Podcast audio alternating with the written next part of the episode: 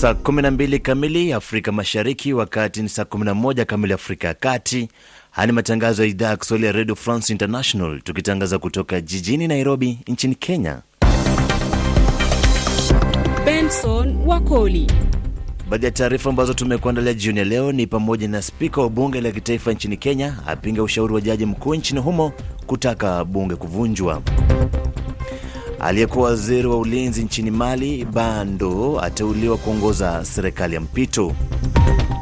Na viongozi wa dunia waanza mkutano wa kila mwaka wa Umoja Mataifa jijini New York nchini Marekani.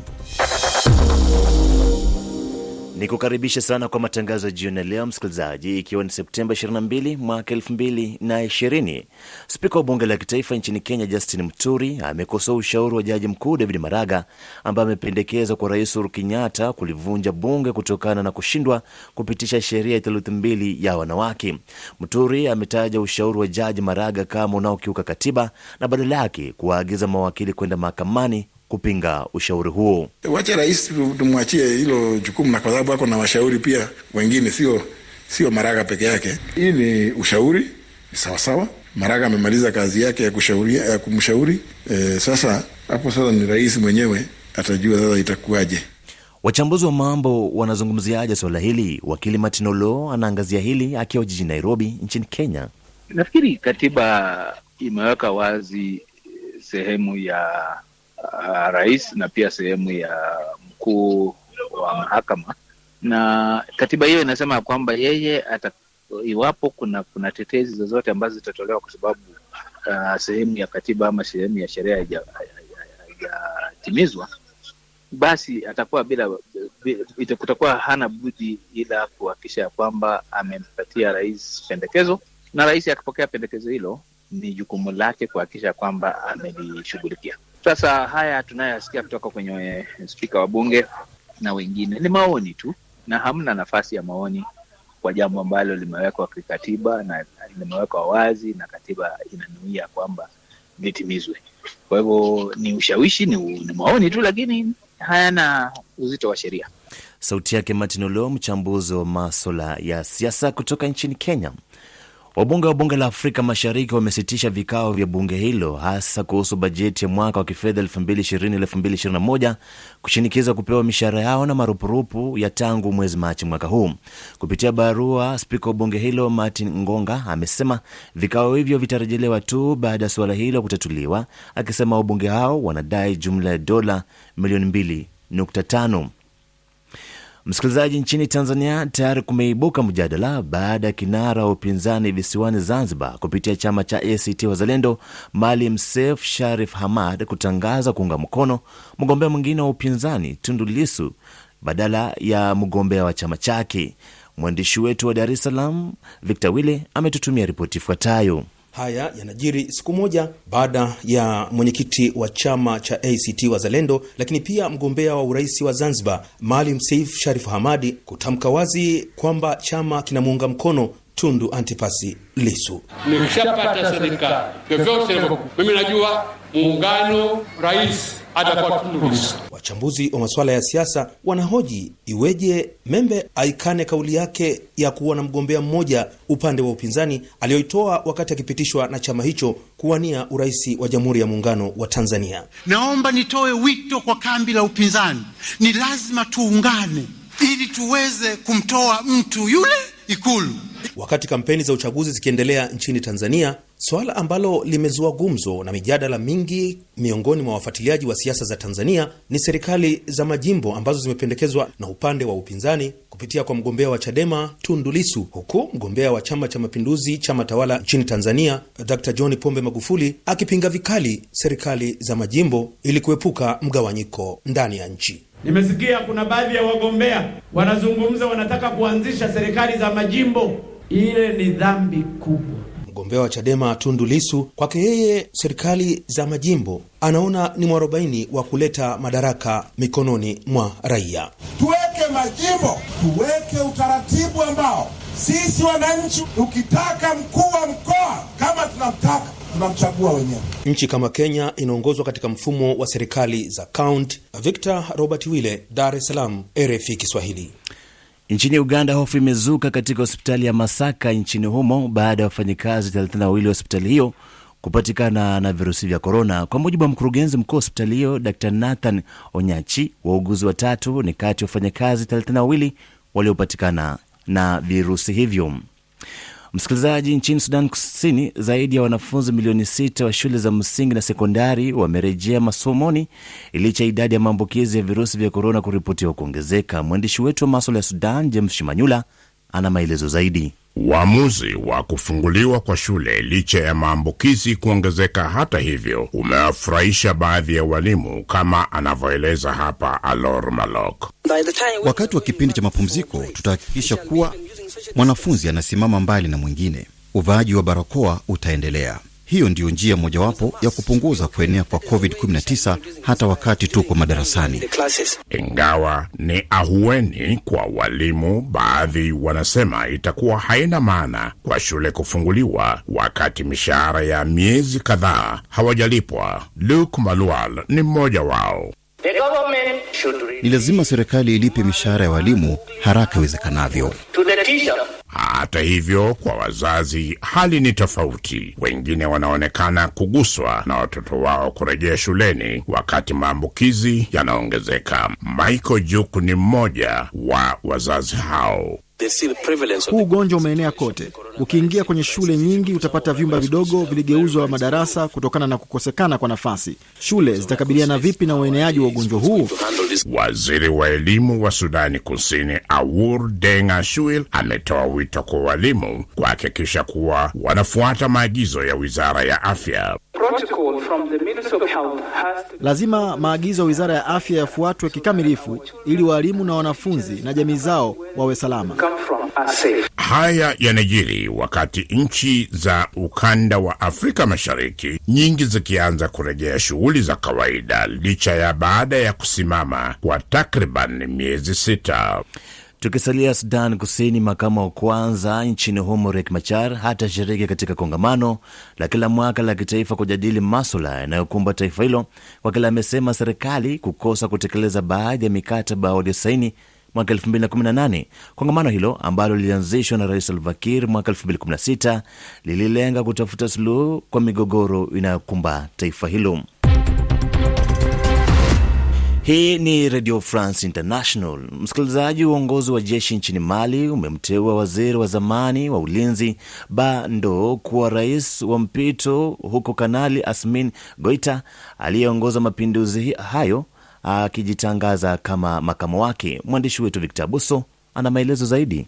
Akiwahutubia wananchi wa Mali kupitia runinga ya taifa, kiongozi wa kijeshi Kanali Asim Goita amesema kwamba aliyekuwa waziri wa ulinzi Ba Ndau atakuwa rais wa mpito huku yeye akiwa naibu wake. Hatua hii imekuja baada ya mkutano wa wiki iliyopita kati ya wanajeshi nchini Mali na viongozi wa ECOWAS uliofanyika jini Akra nchini Ghana, na viongozi hao wa nchi za Afrika Magharibi kushinikiza jeshi kuunda serikali hiyo haraka iwezekanavyo baada ya kuwekewa vikwazo vya kiuchumi. Wachambuzi wa siasa wanaona kwamba uteuzi wa Ndau mwenye umri wa miaka sabini na mwanajeshi wa zamani ni ishara kuwa jeshi nchini Mali halitaki kuachia madaraka moja kwa moja baada ya kusema kwamba linataka kuongoza katika serikali hiyo ya mpito. Jeshi nchini Burkina Faso limesema zaidi wanajihadi 26 wameuawa katika operesheni mbili tofauti zilizoendeshwa na wanajeshi wa taifa hilo.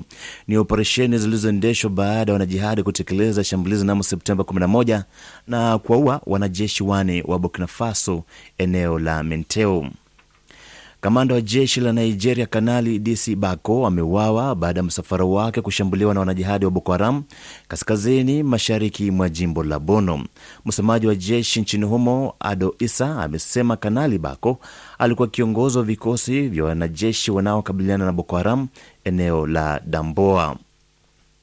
Umoja wa Ulaya umetangaza vikwazo dhidi ya makampuni matatu ikiwemo moja ya Uturuki kwa kukiuka amri ya umoja huo kuhusu ununuzi wa silaha nchini Libya, hatua ambayo imekosolewa na Uturuki. Mengi zaidi na Halima Gongo.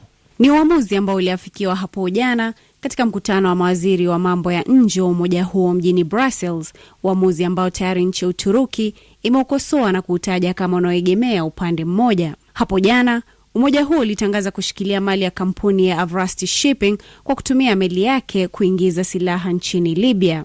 Wizara ya mambo ya nje ya Uturuki imetaja operesheni ya umoja huo katika bahari ya Mediterranean kama zawadi ya mbabe wa kivita nchini Libya, Jenerali Khalifa Haftar. Shirika la kutetea haki za binadamu la Human Rights Watch limeshtumu serikali ya Cameroon kwa kutumia janga la virusi vya korona dhidi ya raia na kuwazuia raia kushiriki maandamano dhidi ya serikali hii leo. Aidha, polisi wamelazimika kutumia bomu za machozi kuwatawanya raia waliokuwa wameanza kukusanyika kushiriki maandamano ya leo ambayo yalikuwa ameitishwa na kiongozi wa upinzani nchini humo moris kamtu Unaweza kusikiliza matangazo haya kupitia shortwave katika frequency 21690 kHz mita bendi 13.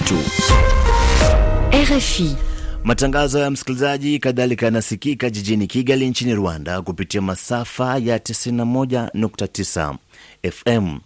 Viongozi wa dunia wameanza mkutano wao wa kila mwaka wa Umoja wa Mataifa jijini New York nchini Marekani, mkutano unaofanyika huku dunia ikishuhudia mgawanyiko katika maswala nyeti ya kidunia.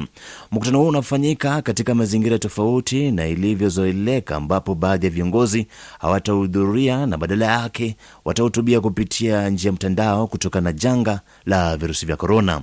Katibu mkuu wa Umoja wa Mataifa Antonio Guterres amesema mkutano huu ni muhimu, huku akiwataka viongozi kuweka mbele maslahi ya dunia kuliko tofauti zao za kisiasa. United Nations, peace, justice, equality and dignity. Hapa katika Umoja wa Mataifa, amani, haki, usawa na hadhi ni misingi ya dunia bora, lakini shirika hili ambalo tunasherekea leo limepatikana baada ya kupitia katika hali ngumu zaidi. Iligharimu vita vya dunia mara mbili, mamilioni ya watu kufariki, ili viongozi wa dunia kubali kujitolea na kubali ushirikiano wa pamoja duniani na kuzingatia sheria. Katika hali hiyo ya kujitolea, tumeshuhudia matokeo ambapo vita vya dunia vimeepukika. Haya ndiyo baadhi ya matokeo ambayo mataifa wanachama wanafaa kufurahia na kuendelea kuyadumisha. Ni sauti yake katibu mkuu wa Umoja wa Mataifa Antonio Guterres. Rais wa Marekani Donald Trump amesema atateua jaji mpya wa mahakama ya juu ifikapo mwishoni mwa wiki na kulitaka bunge la Seneti kuidhinisha uteuzi wake kabla ya uchaguzi wa urais mwezi Novemba. Rais Trump anataka kuziba nafasi iliyoachwa wazi na Ruth Bader Ginsburg ambaye alifariki juma lililopita. You know, we're working very hard. Mnafahamu kuwa tunafanya kazi kubwa ya kumtafuta jaji watatu wa mahakama ya juu. Nitatangaza huyo atakuwa ni nani, lakini jambo ambalo naweza kuambia kwamba ni mwanamke, atakuwa ni mwanamke. Na kuna watu ambao wana hasira kwa sababu atakuwa ni mwanamke. Okay, it will be a woman. Hata hivyo mgombea urais kupitia chama cha Demokrat Joe Biden hapo jana alikosoa hatua ya Trump na kuitaja kama matumizi mabaya ya madaraka. Idadi ya vifo kutokana na ugonjwa wa COVID-19 nchini Marekani na karibia watu laki mbili, hili likiendelea kuibua maswali kuhusu namna Rais Donald Trump ameshughulikia ugonjwa huu kipindi hiki cha kampeni kuelekea uchaguzi wa mwezi Novemba.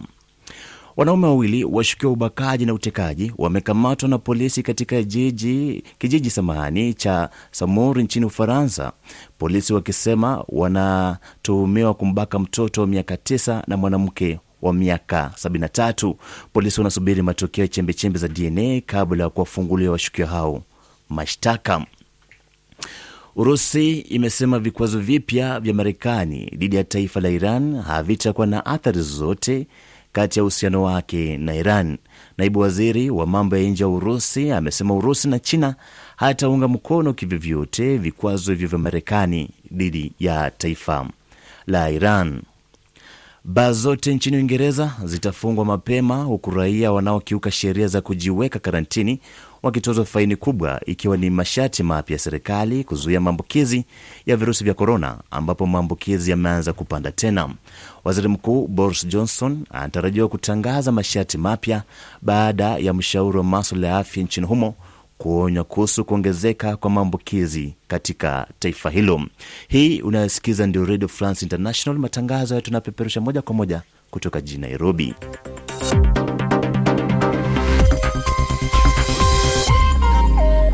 Saa 12 na dakika 15 majira ya Afrika Mashariki, wakati wa kupata habari za michezo.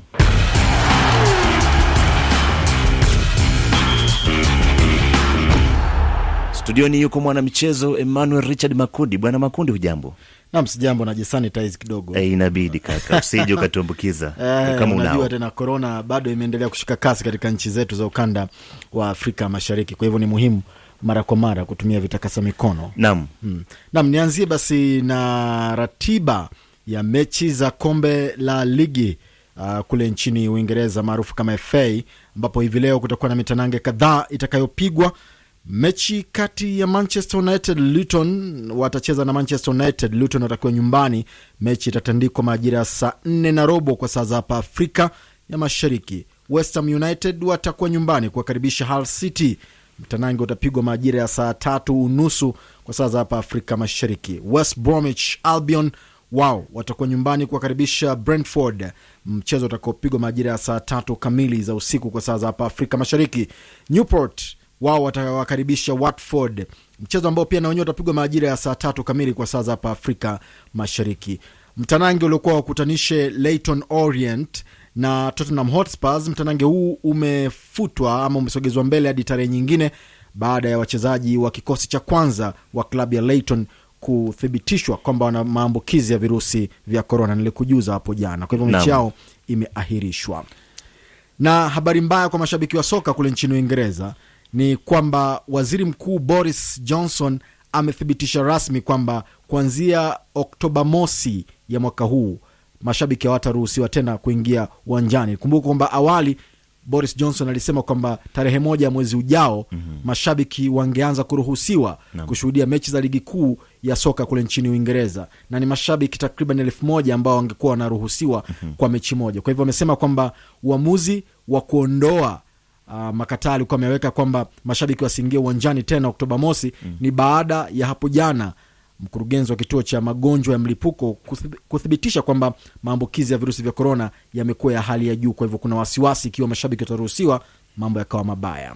Naam, bwana Makundi. Nam, wakala wa mchezaji Gareth Bale ambaye hivi juzi tu ametangazwa na klabu ya Tottenham Hotspurs kwamba mchezaji wake kuwa mchezaji wake, amesema kwamba huenda Gareth Bale akasalia katika klabu ya Tottenham Hotspurs hata baada ya mkataba wake wa mkopo wa muda kumalizika. Nimalizie na shirikisho la soka kule Uingereza FA kumpiga faini ama kumtia hatiani kocha wa West Bromwich Slaven Bilic ambaye juma lilopita mwishoni mwa juma alitaka kumkaba mtu koo. Na bwana Makundi, tukutane kesho baada ya mechi ya Manchester, tutaongea zaidi. tutaongea zaidi. Nakushukuru sana. Aya. Moja kwa basi tupate uchambuzi wa magazeti naye mwenzangu Ali Bilali. Ali Bilali, hujambo na karibu kwa uchambuzi wa magazeti. Nam, si jambo kabisa Benson. Nianze na gazeti la Daily Nation la nchini Kenya, limeandika kuhusu kaunti 44 kupata pesa. Uh, Mandera, Wajiri na Kitui ndio tu watakaosubiri zaidi kupata pesa zao. Uh, haya amesema na mdhibiti wa bajeti ya serikali. Gazeti la Daily Monitor la kule nchini Uganda limesema serikali kutoa kalenda mpya ya shule. Uh, gazeti la New Times la Rwanda limesema wasiwasi juu ya asilimia 44 ya maji kutoweka. Hii ni ripoti ambayo inasema kuwa kupoteza, kupo, kupo, kupotea kwa maji kunasababishwa sana na uvujaji, uh, kuunganisha uunganishaji haramu, ujenzi wa barabara, hitilafu za mita, milipuko ya mita, vitalu vya mita, majanga ya asili na kuiba maji uh, kiholela. Lakini pia gazeti la Iwachu la kule nchini Burundi limeandika kuhusu waandishi wa habari wa Iwachu sasa ni miezi kumi na moja wakiwa katika gereza kule Bubanza. Mbali na taarifa hiyo, gazeti hile Iwachu limeandika kuhusu wakimbizi takriban 280 wa Burundi kutoka nchini DRC wanatarajiwa kurejeshwa uh, nchini Burundi kupitia mpaka wa Gatumba. Gazeti la Le Volcan News la kule Goma limeandika kuhusu wanawake katika vijiji vya Lubero wanadai kuondoka kwa Kanali Nyombo Kotakoli Bernard na gazeti la La Prosperite la kule DRC linasema uh, kuhusu uh, mdhibiti wa fedha za serikali ataka kufanyiwa kwa uchunguzi wa fedha. Nam Ali Bilali, ni kushukuru sana kwa uchambuzi wa magazeti. Shukran. Nam, moja kwa moja tupate makala Afrika Mashariki, naye Julian Rubavu.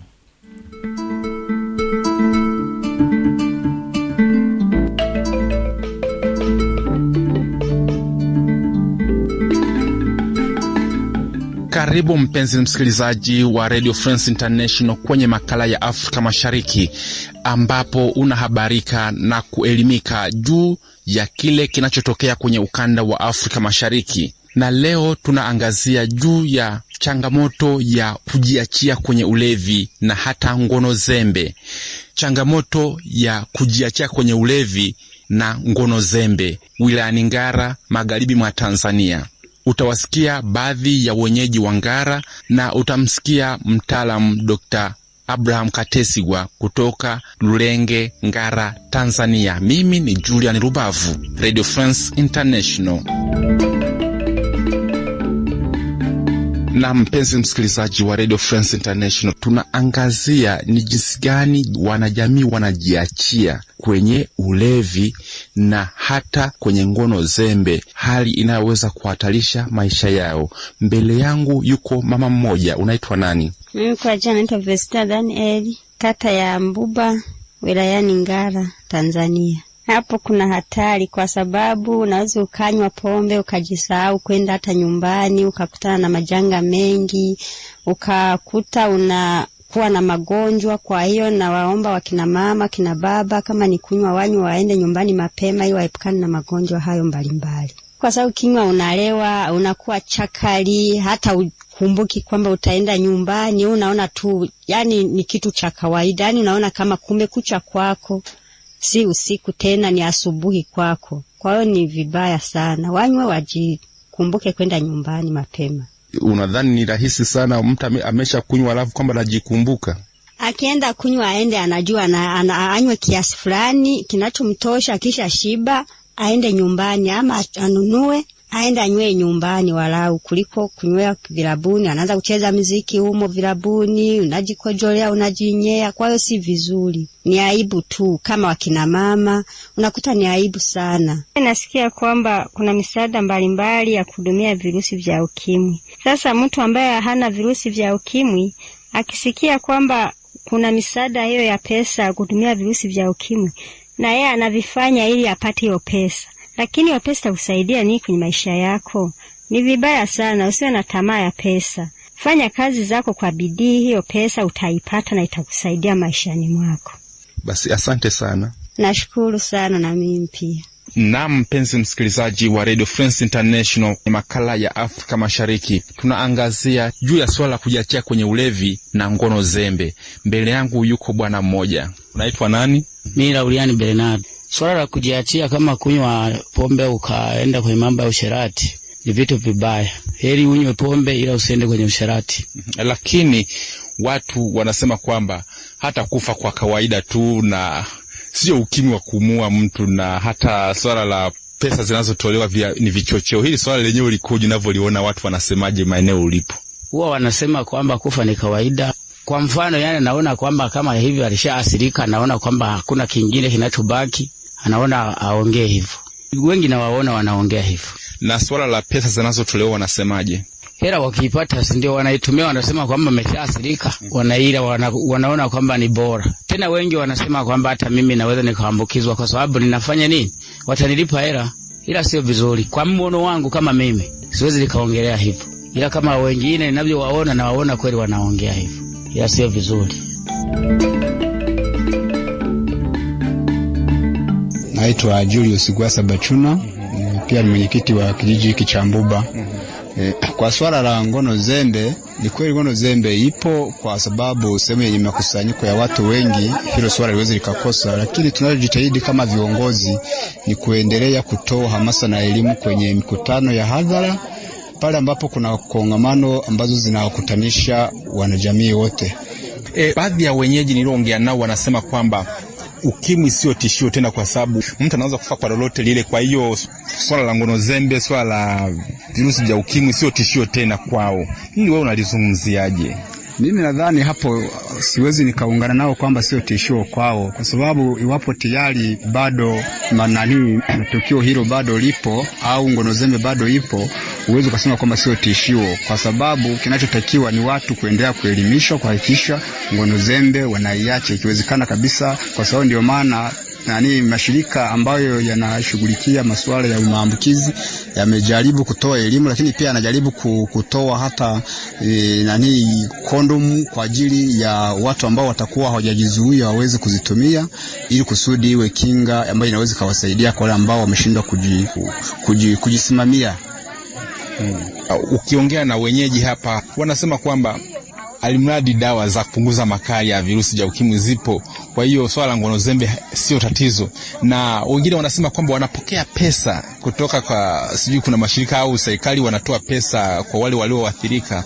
Kwa hiyo hicho ni kivutio kwa watu kujiingiza kwenye ngono zembe kusudi waweze kupata pesa hizo. Hilo lenyewe unalizungumziaje, mwenyekiti? Mimi nadhani hizo nyingine tunaweza tukaziita kwamba ni huruka za, kuji, za kujitoa maisha kisa kwamba eti apate fedha. Ni sawasawa na yu na wale wanaotaka utajiri wa haraka wanaenda kujiingiza kwenye masuala ambayo si halali, eti kisa anatafuta fedha. Mtu huwezi ukajiingiza kwenye suala la ngono eti kisa upate fedha. Mimi nadhani cha zaidi ni elimu itolewe, watu waelimike, waelewe, kuhakikisha kwamba wanaweza wakaepukana na ngono zembe. Basi nakushukuru sana. Nashukuru sana Hebu mkumbushe msikilizaji, tulikuwa tunaongea na nani? Mimi naitwa Julius Igwasa Bachuna, ni mwenyekiti wa kijiji hiki cha Mbuba, ni mkazi wa hiki kitongoji cha Mkatanga B. Na mpenzi msikilizaji wa Radio France International, makala ya Afrika Mashariki, mtaalamu wa afya atatueleza madhara ya ngono zembe na jinsi ya kukabiliana nayo.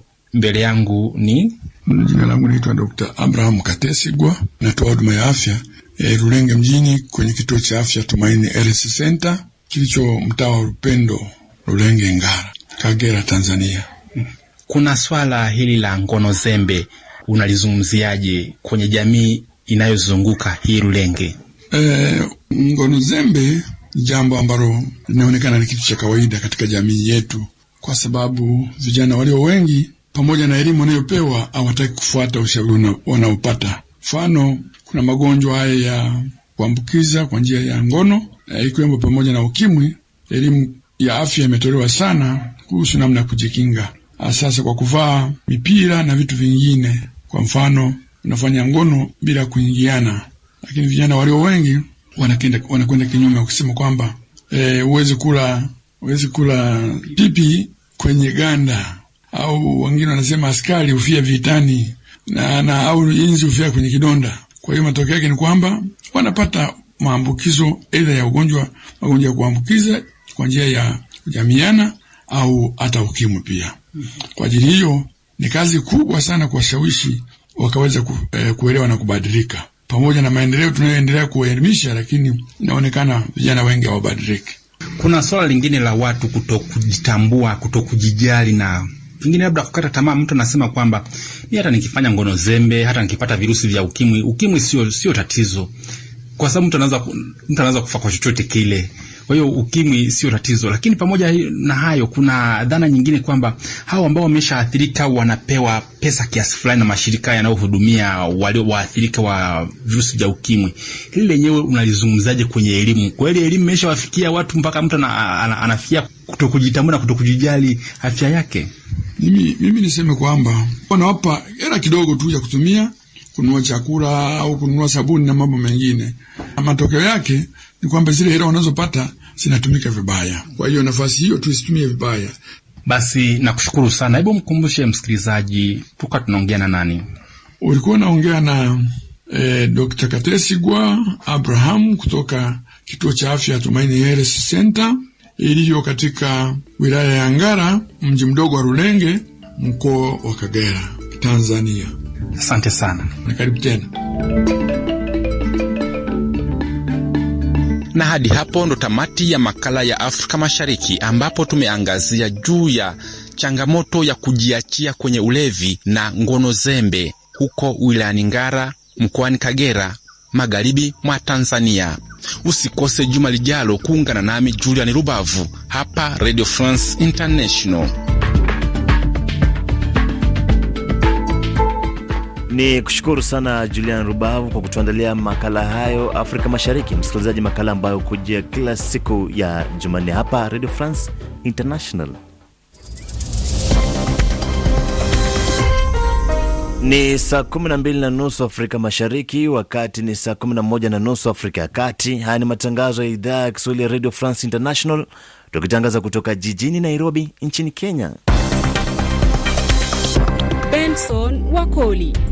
Baadhi ya taarifa ambazo tumekuandalia awamu ya pili ni pamoja na mjadala wa ibuka kuhusu mgombea wa ACT Wazalendo visiwani Zanzibar kutangaza kumuunga mkono mgombea mwingine wa upinzani Tundu Lissu, na Umoja wa Ulaya watangaza vikwazo dhidi ya kampuni zilizokiuka amri ya ununuzi wa silaha nchini Libya. Rais wa Marekani kuteua jaji wa mahakama ya juu kufikia mwishoni mwa wiki. Ni kukaribisha sana kwa awamu ya pili ya matangazo yetu jioni ya leo. Msikilizaji, nchini Tanzania tayari kumeibuka mjadala baada ya kinara wa upinzani visiwani Zanzibar kupitia chama cha ACT Wazalendo Maalim Seif Sharif Hamad kutangaza kumuunga mkono mgombea mwingine wa upinzani Tundu Lissu badala ya mgombea wa chama chake. Kauli yake imepokelewa kwa hisia tofauti, hasa kutokana na ukweli kuwa chama chake kimemteua waziri wa zamani wa mambo ya nje Bernard Membe kupeperusha bendera ya chama hicho.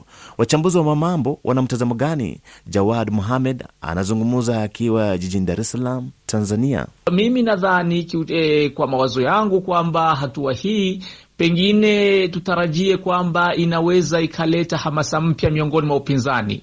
Pengine tutarajie kwamba inaweza walau ikapandisha kura, hata kama sio nyingi, lakini walau tutashuhudia kura kidogo zikipanda kwa upande wa upinzani.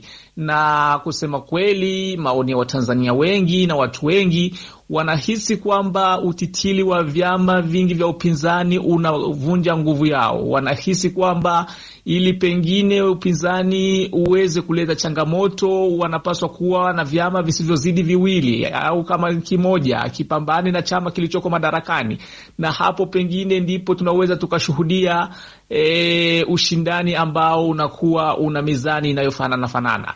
Ni sauti yake Jawad Muhamed, mchambuzi wa maswala ya siasa akiwa nchini Tanzania.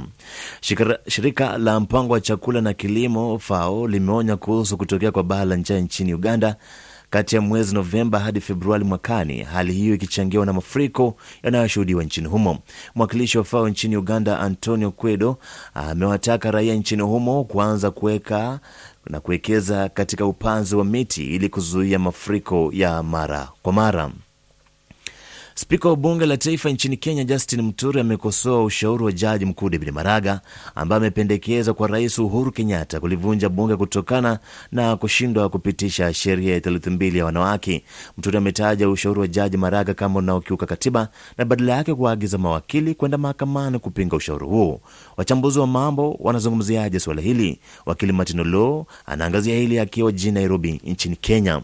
Nafikiri katiba imeweka wazi sehemu ya uh, rais na pia sehemu ya mkuu wa mahakama, na katiba hiyo inasema kwamba yeye ata, iwapo kuna kuna tetezi zozote ambazo zitatolewa kwa sababu uh, sehemu ya katiba ama sehemu ya sheria haijatimizwa, basi atakuwa bila, bila kutakuwa hana budi ila kuhakikisha kwamba amempatia rais pendekezo, na rais akipokea pendekezo hilo ni jukumu lake kuhakikisha kwamba amelishughulikia. Sasa haya tunayoyasikia kutoka kwenye spika wa bunge na wengine ni maoni tu, na hamna nafasi ya maoni kwa jambo ambalo limewekwa kikatiba na limewekwa wazi na katiba inanuia kwamba litimizwe. Kwa hivyo ni ushawishi, ni, ni maoni tu, lakini hayana uzito wa sheria. Ni mtazamo wake wakili Martin Lo, mchambuzi wa maswala ya siasa akiwa jijini Nairobi nchini Kenya. Wabunge wa bunge la Afrika Mashariki wamesitisha vikao vya bunge hilo hasa kuhusu bajeti ya mwaka wa kifedha 2020 na 2021 kushinikiza kupewa mishahara yao na marupurupu ya tangu mwezi Machi mwaka huu. Rais wa Jamhuri ya Demokrasia ya Kongo Felix Tshisekedi amefanya mazungumzo na mtangulizi wake, rais wa zamani wa taifa hilo Joseph Kabila, mazungumzo yaliyolenga kupata suluhu kuhusu mvutano wa muungano wao unaounda serikali. Katika siku za hivi karibuni, kumekuwa na tetesi kuwa muungano wa rais Kabila wa FCC umekuwa ukifanya njama kutaka kukwamisha serikali ya Rais Chisekedi kupitia muungano wa Kash. Wachambuzi wa mambo wana mtazamo gani? Mtere Kifara ni mtetezi wa haki za binadamu akizungumza akiwa nchini DRC. Kuna mambo ingine inafanyika hapa Kongo ambayo haieleweki, inaonyesha kabisa kama hali ya kisiasa si nzuri. Kwa mfano hiyo hali umesikia, eh, kuna wajaji wameteuliwa na na serikali ya Kisekedi kisha wamekataa ku, ku, kutumika. Yote inaonekana kama shida ya, ya utawala e, kwa kwa hiyo kama wao wakuu kiongozi wa hiyo ma ma, ma, viwili ambavyo vinachangia madaraka ya Kongo zinakutanana, yaani Rais Kisekedi na mwenzie e, Kabila wakikutanana, inaweza kuwa ndio mwanzo ya, ya kutatua mzozo ambayo tu e, inakumba Kongo kwa leo, sababu kwa kweli e, wakongomani wanasubiri sana, wanasubiri sana waone e, madaraka inakuwa kama ya kawaida kama nchi zingine. Ni sauti yake Mtere Kifara, mtetezi wa haki za binadamu akiwa nchini Jamhuri ya Demokrasia ya Kongo. Nchini Sudani Kusini, zaidi ya wanafunzi milioni sita wa shule za msingi na sekondari wamerejea masomo licha ya idadi ya maambukizi ya virusi vya korona kuripotiwa kuongezeka. Mwandishi wetu wa maswala ya Sudan Kusini James Manyula ana maelezo zaidi. Uamuzi wa kufunguliwa kwa shule licha ya maambukizi kuongezeka, hata hivyo, umewafurahisha baadhi ya walimu, kama anavyoeleza hapa Alor Malok. Wakati wa kipindi cha mapumziko, tutahakikisha kuwa mwanafunzi anasimama mbali na mwingine. Uvaaji wa barakoa utaendelea. Hiyo ndiyo njia mojawapo ya kupunguza kuenea kwa COVID-19 hata wakati tuko madarasani. Ingawa ni ahueni kwa walimu, baadhi wanasema itakuwa haina maana kwa shule kufunguliwa wakati mishahara ya miezi kadhaa hawajalipwa. Luke Malual ni mmoja wao. Ni lazima serikali ilipe mishahara ya walimu haraka iwezekanavyo. Hata hivyo, kwa wazazi hali ni tofauti. Wengine wanaonekana kuguswa na watoto wao kurejea shuleni wakati maambukizi yanaongezeka. Michael Juk ni mmoja wa wazazi hao. Huu ugonjwa umeenea kote. Ukiingia kwenye shule nyingi utapata vyumba vidogo viligeuzwa madarasa kutokana na kukosekana kwa nafasi. Shule zitakabiliana vipi na ueneaji wa ugonjwa huu? Waziri wa elimu wa Sudani Kusini Awur Denga Shuil ametoa wito kwa walimu kuhakikisha kuwa wanafuata maagizo ya wizara ya afya. Lazima maagizo ya wizara ya afya yafuatwe kikamilifu ili walimu na wanafunzi na jamii zao wawe salama. Haya yanajiri wakati nchi za ukanda wa Afrika Mashariki nyingi zikianza kurejea shughuli za kawaida licha ya baada ya kusimama kwa takriban miezi sita. Tukisalia nchini humo, ma makamo wa kwanza wa rais Riek Machar hatashiriki katika kongamano la kila mwaka la kitaifa kujadili maswala yanayokumba taifa hilo kwa kila amesema serikali kukosa kutekeleza baadhi ya mikataba waliyosaini mwaka 2018. RFI. Umoja wa Ulaya umetangaza vikwazo dhidi ya makampuni matatu ikiwemo moja ya Uturuki kwa kukiuka amri ya umoja huo kuhusu ununuzi wa silaha nchini Libya, hatua ambayo imekosolewa na Uturuki. Mengi zaidi na Hali Magongo. Ni uamuzi ambao uliafikiwa hapo jana katika mkutano wa mawaziri wa mambo ya nje wa umoja huo mjini Brussels, uamuzi ambao tayari nchi ya Uturuki imeukosoa na kuutaja kama unaoegemea upande mmoja. Hapo jana umoja huo ulitangaza kushikilia mali ya kampuni ya Avrasti Shipping kwa kutumia meli yake kuingiza silaha nchini Libya. Wizara ya mambo ya nje ya Uturuki imetaja operesheni ya umoja huo katika bahari ya Mediterranean kama zawadi ya mbabe wa kivita nchini Libya, Jenerali Khalifa Haftar. Shirika la kutetea haki za binadamu la Human Rights Watch limeshtumu serikali ya Cameroon kwa kutumia janga la virusi vya korona kuwazuia raia kushiriki maandamano dhidi ya serikali hii leo. Uongozi wa jeshi nchini Mali umemteua waziri wa zamani wa ulinzi Bando kuwa rais wa mpito, huku Kanali Asimi Goita aliyeongoza mapinduzi hayo akijitangaza kama makamo wake. Mwandishi wetu Victor Abuso ana maelezo zaidi. Akiwahutubia wananchi wa Mali kupitia runinga ya taifa, kiongozi wa kijeshi Kanali Asim Goita amesema kwamba aliyekuwa waziri wa ulinzi Bandau atakuwa rais wa mpito huku yeye akiwa naibu wake. Hatua hii imekuja baada ya mkutano wa wiki iliyopita kati ya wanajeshi nchini Mali na viongozi wa ECOWAS uliofanyika jini Akra nchini Ghana, na viongozi hao wa nchi za Afrika Magharibi kushinikiza jeshi kuunda serikali hiyo haraka iwezekanavyo baada ya kuwekewa vikwazo vya kiuchumi. Wachambuzi wa siasa wanaona kwamba uteuzi wa Ndau mwenye umri wa miaka sabini na mwanajeshi wa zamani ni ishara kuwa jeshi nchini Mali halitaki kuachia madaraka moja kwa moja baada ya kusema kwamba linataka kuongoza katika serikali hiyo ya mpito. Kamanda wa jeshi la Nigeria Kanali Disi Bako ameuawa baada ya msafara wake kushambuliwa na wanajihadi wa Boko Haram kaskazini mashariki mwa jimbo la Bono. Msikilizaji, unaweza kusikiliza matangazo ya RFI muda wote kwa kupakua application ya RFI Pure Radio, RFI Pure Radio kwenye simu yako ya kiganjani na kusikiliza matangazo yetu kwa lugha 16 ikiwemo lugha adimu ya Kiswahili. Application hii ni bure. Rais wa Marekani Donald Trump amesema atamteua jaji mpya wa mahakama ya juu ifikapo mwishoni mwa wiki na kulitaka bunge la Seneti kuidhinisha uteuzi wake kabla ya uchaguzi wa mwezi Novemba. Rais Trump anataka kuziba nafasi iliyoachwa wazi na Ruth Bader Ginsburg ambaye alifariki juma lililopita. You know, we're working very hard. Mnafahamu kuwa tunafanya kazi kubwa ya kumtafuta jaji watatu wa mahakama ya juu.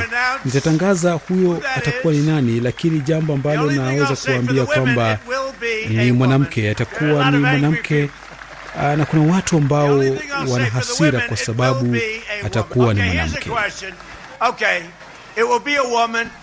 Hata hivyo mgombea urais kupitia chama cha Demokrat Joe Biden hapo jana alikosoa hatua ya Trump na kuitaja kama matumizi mabaya ya madaraka. Idadi ya vifo kutokana na ugonjwa wa COVID-19 nchini Marekani inakaribia watu laki mbili, hili likiendelea kuibua maswali kuhusu namna Rais Donald Trump ameshughulikia ugonjwa huo kipindi hiki cha kampeni kuelekea uchaguzi wa mwezi Novemba. Viongozi wa dunia wameanza mkutano wao wa kila mwaka wa Umoja wa Mataifa jijini New York, Marekani, mkutano unaofanyika huku dunia ikishuhudia mgawanyiko katika maswala nyeti ya kidunia. Mkutano huu unafanyika katika mazingira tofauti na ilivyoeleweka, ambapo baadhi ya viongozi hawatahudhuria na badala yake watahutubia kupitia njia mkuu ya mtandao kutokana na janga la virusi vya korona. Urusi imesema vikwazo vipya vya Marekani dhidi ya taifa la Iran havitakuwa na athari zozote kati ya uhusiano wake na Iran. Wanaume wawili washukiwa ubakaji na utekaji wamekamatwa na polisi katika jiji la Saumur nchini Ufaransa, polisi wakisema wanatuhumiwa kumbaka mtoto wa miaka tisa na mwanamke wa miaka 73.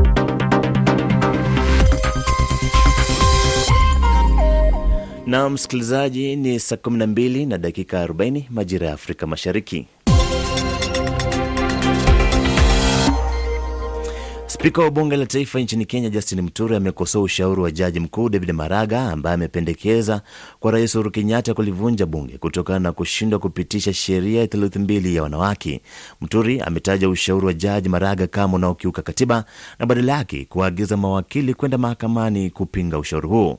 Mwenzangu Ali Bilali amezungumza na wakili Martin Olo, anaangazia hili akiwa jijini Nairobi nchini Kenya. Nafikiri ni mwanasheria lakini kuna mahali ambapo anafika anapiga siasa nyingi kuliko sheria. Yeye anaelewa kwamba baada ya bunge rais I mean, uh, jaji mkuu kutoa uh, wasia wake bunge I mean, bunge halina nafasi pale, hamna wanataka kwenda mahakamani sawa, sawa, lakini wanajua kwamba uh, ni, ni, ni, ni mazungumzo tu. Uh, wanataka kwenda mahakama, mahakama ilitoa uamuzi na sasa sijui ni nini kingine mahakama itafanya juu ya zaidi ya yale ya tayari washafanya.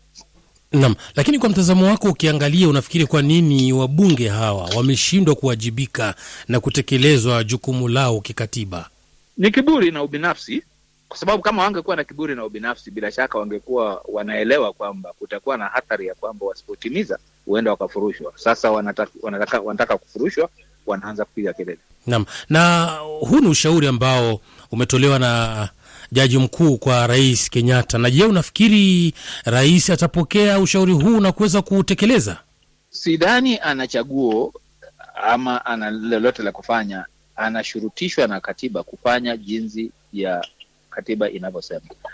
yeye ameambiwa tu kwamba atapewa ushauri huo na, na, na, na, na jaji mkuu. Akipewa ushauri huo itabidi afanye hivyo. Kwa hivyo na kufanya hivyo sio kwamba atachelewa, achukue muda wake, bila shaka atafanya hivyo kwa wakati unaofaa.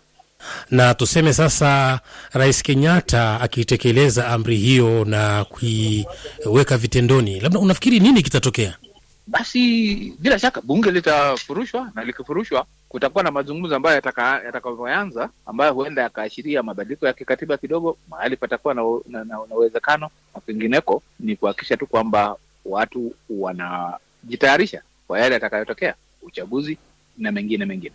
Na nyinyi kama wanasheria, labda ah, katiba ya Kenya inasemaje itapotokea hali kama hii? Ina maana ya kwamba kutakuwa na uchaguzi na uchaguzi huo sio wa kila kitu, ni uchaguzi tu wa wabunge, kwa sababu ni wabunge ndio wana, wana, wa, wa, wanapigwa uh, kiboko hapa, sio wananchi wengine ama sio viongozi wengine. Na huoni kwamba labda hii inaweza kuidhoofisha kwa kiasi kikubwa serikali ya Kenya? Hata serikali ina vipande vitatu, kuna kipande cha mahakama, kuna kipande cha executive na kuna kipande cha bunge.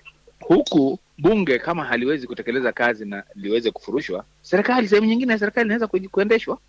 Ni mtazamo wake wakili Martin Olo alipozungumza na mwenzangu Ali Bilali. Na msikilizaji, umewajia wakati wa kupata makala Habari Rafiki, makala ambayo yameandaliwa naye Michael Were.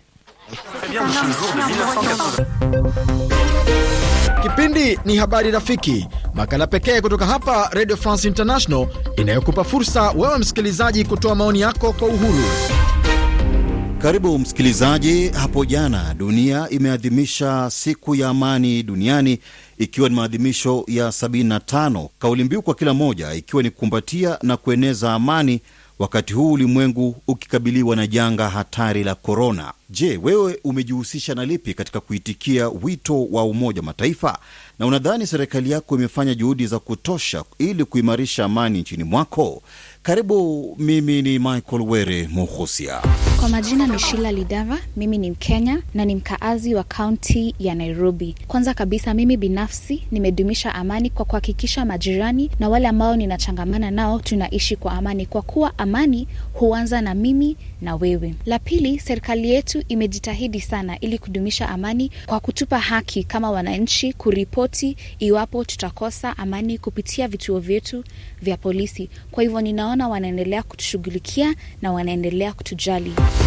Asante RFI Kiswahili. Mimi ni Januari Msabaha, napiga simu nikiwa Lusaka, Zambia. Ninaishukuru Umoja wa Mataifa kwa kutenga siku ya kukumbuka amani ulimwenguni, na hata Biblia inasema ya kwamba ajifunze kuwa na amani na watu wote, na mimi naji, najiandaa kuwa na amani na watu wote. Na nchi hii ambayo tuliomo ndani ya Zambia inajitahidi kulinda amani, lakini sisi tunakabiliwa na vita moja tu vya kiuchumi. Lakini hata Afrika nzima, ningeomba viongozi wote walinde amani ili wapate success katika maisha yao. Asante sana.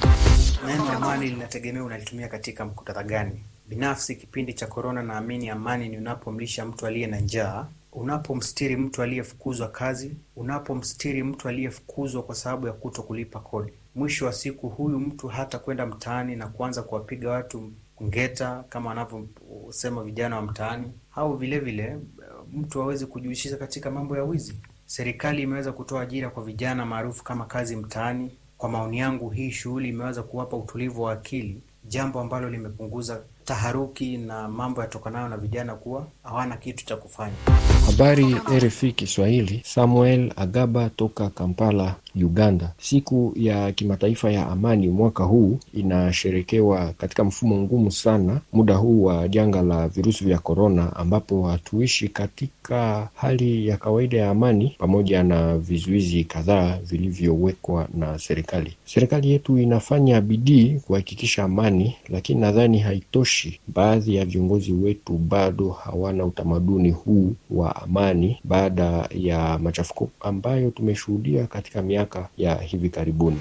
Ujambo RFI Kiswahili, kwa jina naitwa Wembo Morisi nikiwa DRC mjini Lubumbashi. E, kauli yangu mimi leo nitazungumzia kuhusu nchi yangu hii ya Kongo. Vrema amani bado haijakuwa hata kwenye janga la korona, hata kwenye vita mbalimbali. Ikiwa Kongo kabisa yaizinisha amani huko mashariki mwa Kongo, sehemu ya Goma, Ituri, Beni, hatuwezi tukasema kwamba amani iko kabisa, japokuwa nafasi ingine vita iko kidogo kidogo, ila haitatizi kawaida na huko Beni na sehemu ya huko Uvira, Fizi, Mwenga. Kama wanaizimisha amani huko, ndo nitasema kama nchi yangu inakuwa na amani kidogo. Asante. Uh, mimi naitwa Felix Juma na natoka katika kaunti ya Nairobi nchini Kenya, na upande wangu, ili kuitikia wito wa Umoja wa Mataifa, mimi upande wangu nadumisha amani tu na undugu miongoni mwa watu ama majirani ambao naishi nao karibu. Lakini katika mambo ya nchi au serikali yangu, serikali kwa kweli imepiga hatua sana katika mambo ya kuhakikisha kwamba kuna amani nchini. Kwa mfano, imeipa wananchi uhuru wa kuzungumza na kufanya mambo yao kama wanavyotaka wao. Hiyo ni uhuru ambao ni mkubwa sana. Pili, e, imetupa usalama. Uh, usalama unaweza kuona kama nchi yetu ina utulivu wala hamna neno.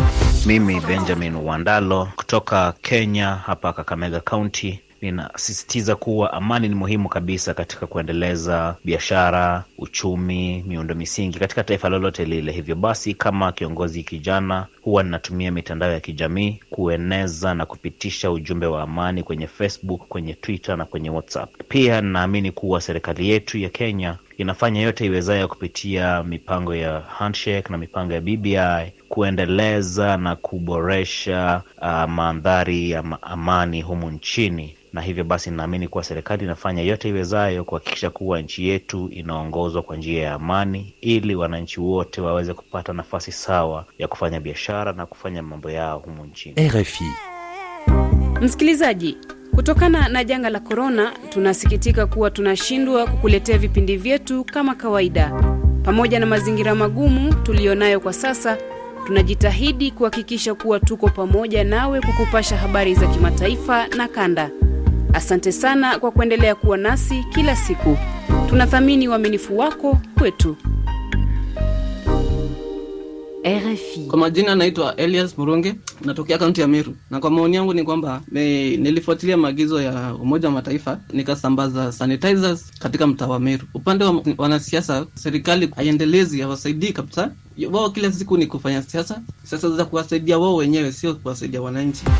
Mimi ni Ondeonde Nkamba Balungu maarufu kama Mzee Mkonta Gabriel kutoka Mlonde kwa Mwanda DRC. Kiukweli, ijapokuwa ndiyo dunia imeazimisha siku ya amani hapo jana, kwanza naweza nikasema mataifa mengi ya bara la Afrika huwa haitambui siku hii. Isitoshe, kwanza muda napongeza sasa hivi, kuna baadhi ya wananchi wa DRC wamekimbia taifa hili kwa sababu ya vita, unyanyasaji, mateso. Kiukweli, hii ni kama njia mojawapo, mafursa mojawapo ya kuwa mimi kama mwananchi niseme ya kwamba taifa langu bado halijakuwa na amani, na sidhani kama amani hiyo itapatikana lini. Mimi ni Victor Mulama, mwanahabari, nipo jijini Nairobi nchini Kenya, na nikiangalia hali ya amani nchini Kenya nitasema kwamba Rais Uhuru Kenyatta amejizatiti kabisa, hasa baada ya kuamua kupatana na kiongozi wa upinzani Raila Odinga na kuleta hali ya utulivu, na hata baadhi ya Wakenya wakahisi kwamba nchi imetulia na hata kusahau matukio ya mwaka wa elfu mbili na saba ambapo palikuwapo na ghasia za baada ya uchaguzi. Lakini mapatano ya Rais Kenyatta na kinara wa upinzani Raila Odinga pia yana tishio, manake baadhi ya viongozi wanahisi kwamba wametengwa. Kwa hivyo ni muhimu waungane ili kuleta nchi pamoja.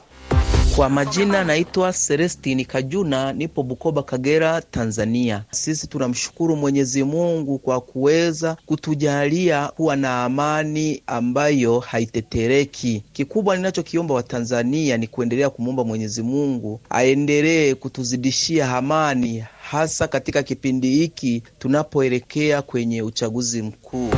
Jina langu ni Victor Wetende, mkazi wa kaunti ya Vihiga katika taifa la Kenya. Mimi nimeweza kudumisha amani kwa kuweza kupiga gumzo na wenzangu kuhusu umuhimu wa amani na pia kumwona jirani yangu kama ndugu yangu, kakangu, bila kumwona kama anatoka katika kabila fulani. Na ukija katika taifa, naona taifa langu limejizatiti katika kudumisha amani, maanake imeweka zile sheria, imeweka ile tume ya kuhakikisha kwamba inazingatia maswala ya utangamano na uwiano, na pia imeweza kukamata wale watu wakiwemo wanasiasa wanaotoa matamshi ya chuki ya kuweza kugunganisha watu katika taifa langu la Kenya.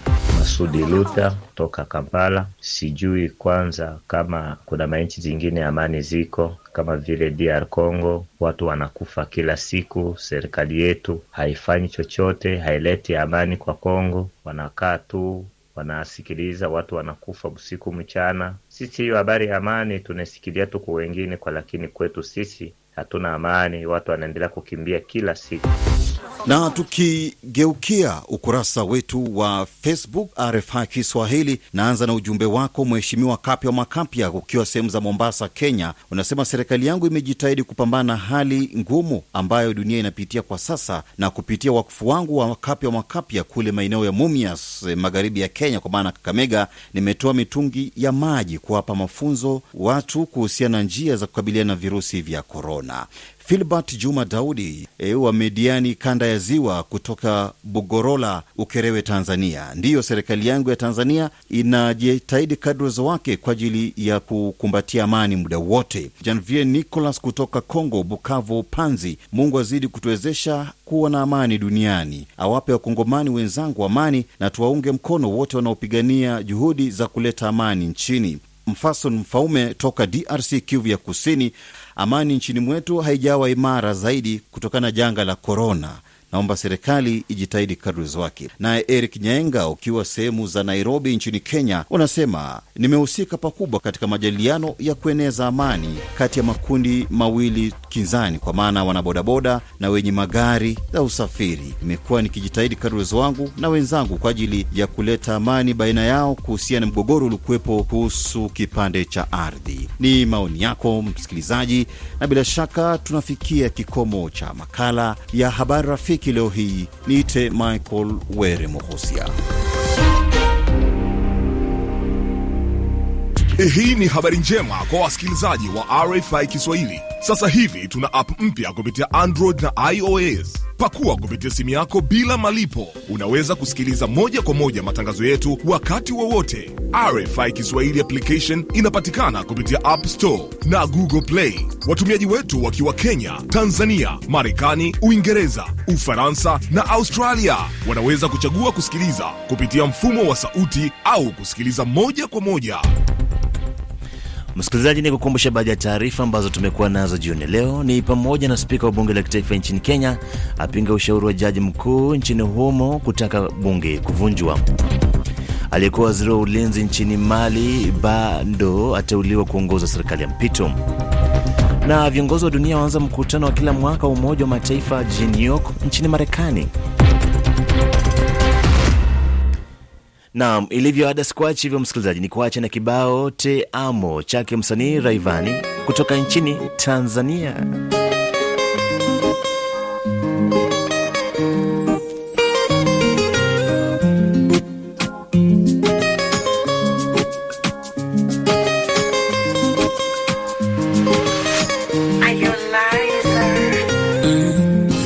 Namshukuru Mola kanijalia mrembo wa sura hadi tabia na kila sababu ya kujivunia ye, yani kila kona umetimia.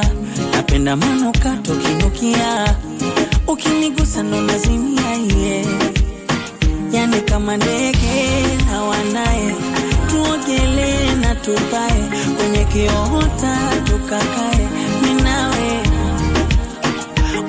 uje nikubebe washangae. Wenye uchungu wakazae. Tukicheza kuchekuchi na hotae. Ninawe. Unakula pia wala huna fito. Chuchu za kunitoa majicho hata uvae gunia. Bado uko simpo unapendeza. Shepu sinia kiuno kijiko chumani wanipa madikodiko kifungua koki yani ni mafuriko meniweza. Uma baby te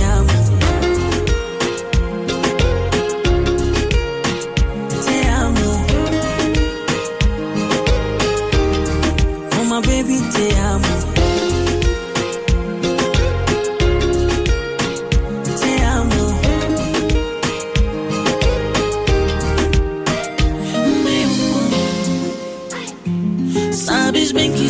que tu és a única metade de mim, metade de mim, mon amour. És destaque de todas as rosas que tem no jardim, no jardim. Essa forma você é louca, me deixa com água na boca.